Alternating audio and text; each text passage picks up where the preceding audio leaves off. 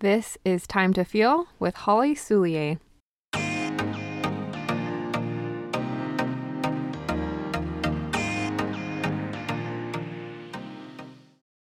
Hey, friends, welcome to the second episode of Time to Feel.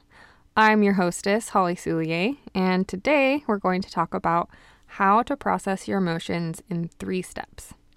Before I dive in, I want to start with a disclaimer. Processing your emotions isn't for everyone, so please check with a medical professional to see if it's okay for you. Now, let's get into it.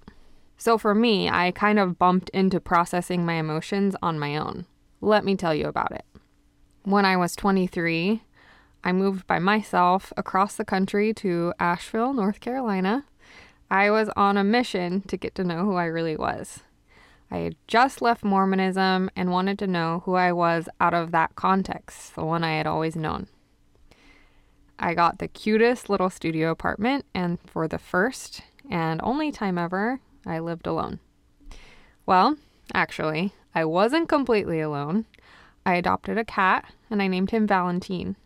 And it was just the two of us in that little corner apartment with worn out hardwood floors and a blue tiled fireplace I loved that apartment so much. It became a haven for me to explore myself and who I was becoming. So, when I had a hard day at work or was feeling upset or homesick, I wanted to know why. Like, why was I feeling so many emotions? What did they mean? I would pour myself into my journal and write out everything I was feeling. And as you might remember from last time, I totally shoved my emotions down for my entire life up until that point. So, investigating my feelings was something very new to me. But the more I started paying attention to my emotions, the better I began to know myself. It helped me feel more comfortable in my own skin, more at peace. And I loved how that felt, so I wanted to do it as much as I could. So, what does it mean to process your emotions?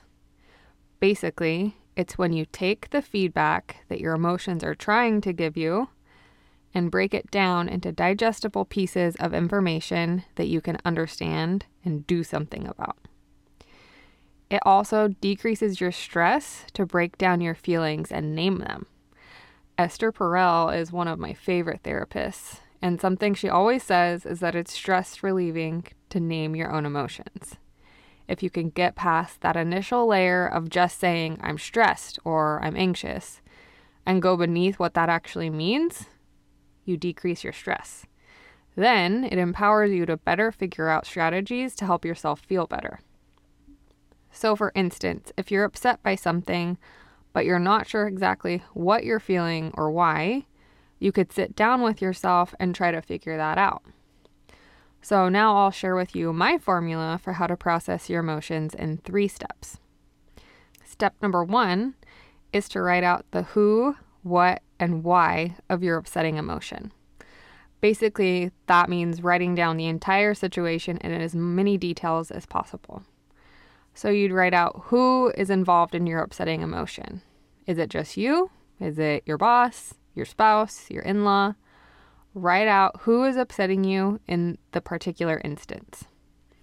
Then you'd write out what about the situation is upsetting you. Are you upset because you got passed up for a promotion? Because you feel like someone is taking advantage of you? Or because you just can't find motivation right now? Whatever is upsetting you, try to name it and describe it. And if you aren't sure about what's bothering you, ask yourself what it might be about if you did know what was upsetting you, what would that be? So, step one is to write about what happened, who is involved, and why it upsets you. Then, the second step is to detail how that makes you feel. So, for example, when my boss passed me up for a promotion, it made me feel angry. It made me feel invisible. It made me feel like I don't matter. Or another example, when my in law ignores my calls, it makes me feel frustrated, confused, or powerless. Or if the upset is with yourself for not having motivation, you'd say, It makes me feel depressed when I can't find motivation. And that makes me feel sad, hopeless, and small. So you just keep writing out all of the emotions, all of the anger, all the upset, all the frustration, anything and everything that you're feeling. Just get it out and write it. So to recap, step two is to write out all the emotions that come up for you. Then the third and final step is to decide what you want to do about the situation so that you feel resolved. Now, that could mean a lot of things. In the situation where you got passed up for a promotion, what do you need to do to help yourself feel resolved? Does that mean you need to speak to your boss about it? Or does it mean that you need to just feel all the frustration and simply let the feeling pass? Or does it mean that you want to get some more training to up your game at work? In our example with your in law who ignores your calls, how could you help yourself get resolved? Does it mean you need to contact them some other way, like by writing them an email? Or does it mean that you need to have your spouse step in and contact them for you? Maybe another option could be that you need to assert yourself with them and verbalize a boundary by saying, Hey, it doesn't work for me when you ghost me. How can we have better communication channels between us? And in our last example, when you're upset with yourself because you can't seem to find motivation, what could you do to help yourself feel resolved? Maybe you need to reach out and get support from a loved one or a therapist. Or maybe it means you need to forgive yourself for not having motivation and allow the frustration to pass. However, you decide to help yourself feel better is up to you. And there's no magic formula or right answer. It's all about checking in with yourself to explore what would bring you emotional resolution in the specific upsetting situation.